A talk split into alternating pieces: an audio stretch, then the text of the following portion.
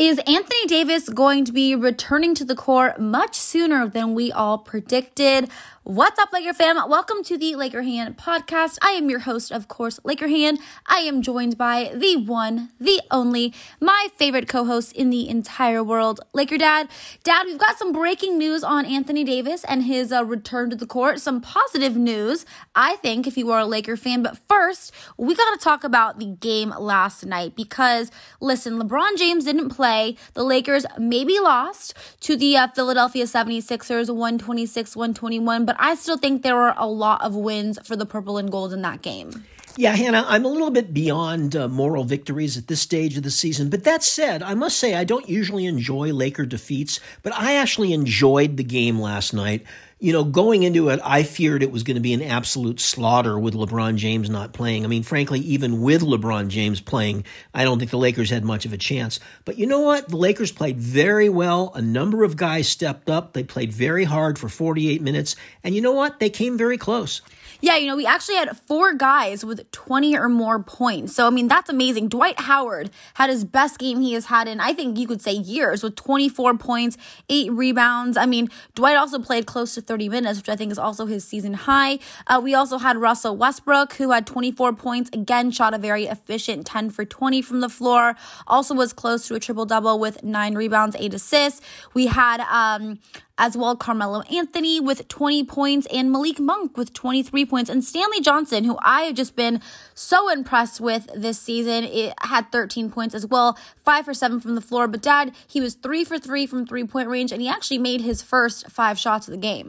Yeah, Hannah, the Lakers came out surprisingly well and really were doing in, in, you know solid basketball. They were leading the game and then, of course, what often un, you know is the undoing of the Lakers is they started turning the ball over, and that's really what got the 76ers back in the game. You just can't turn the ball over the way the Lakers did in that first half in particular.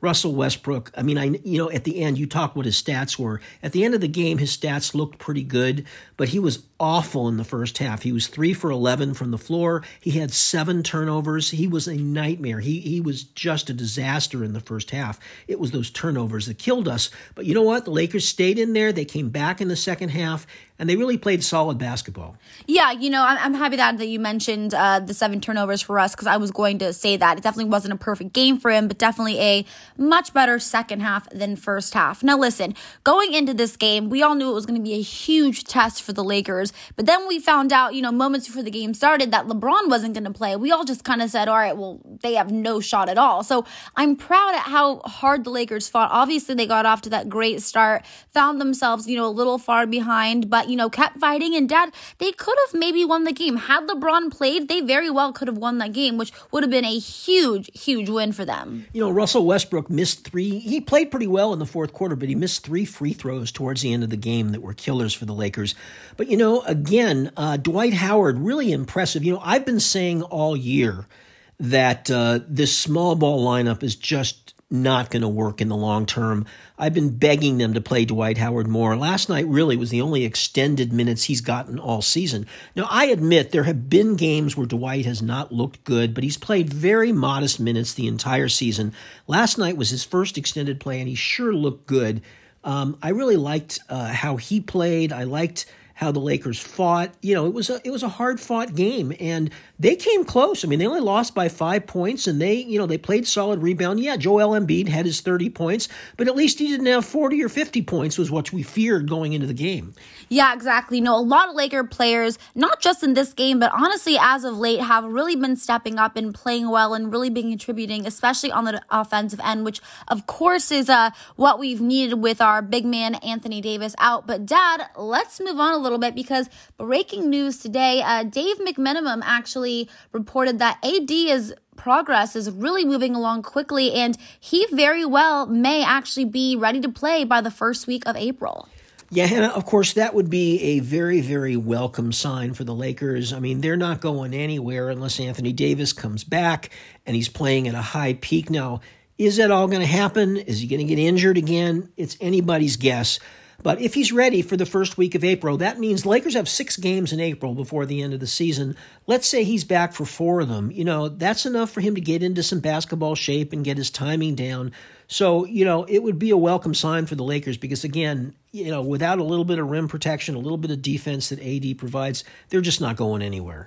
Yeah, exactly. And that's kind of what the consensus of this whole team has been, you know, especially if you hear the interviews recently with the players, is they all just feel very confident right now because they feel like they are playing much better and that if Anthony Davis can just come back, they can get him back, get him to get back into basketball shape, stay healthy, that they really could come playoffs. Of course, they have that play in game. They got to make it in the playoffs, first of all, but if they could just make it in the playoffs, then maybe you just never know what they could do. Well, you know, if they end up in the 10th position for the play in, they have to win two games. So, you know, they're battling New Orleans right now. Now, I know we're going to talk about New Orleans Pelicans in, a, in another podcast, maybe tomorrow night.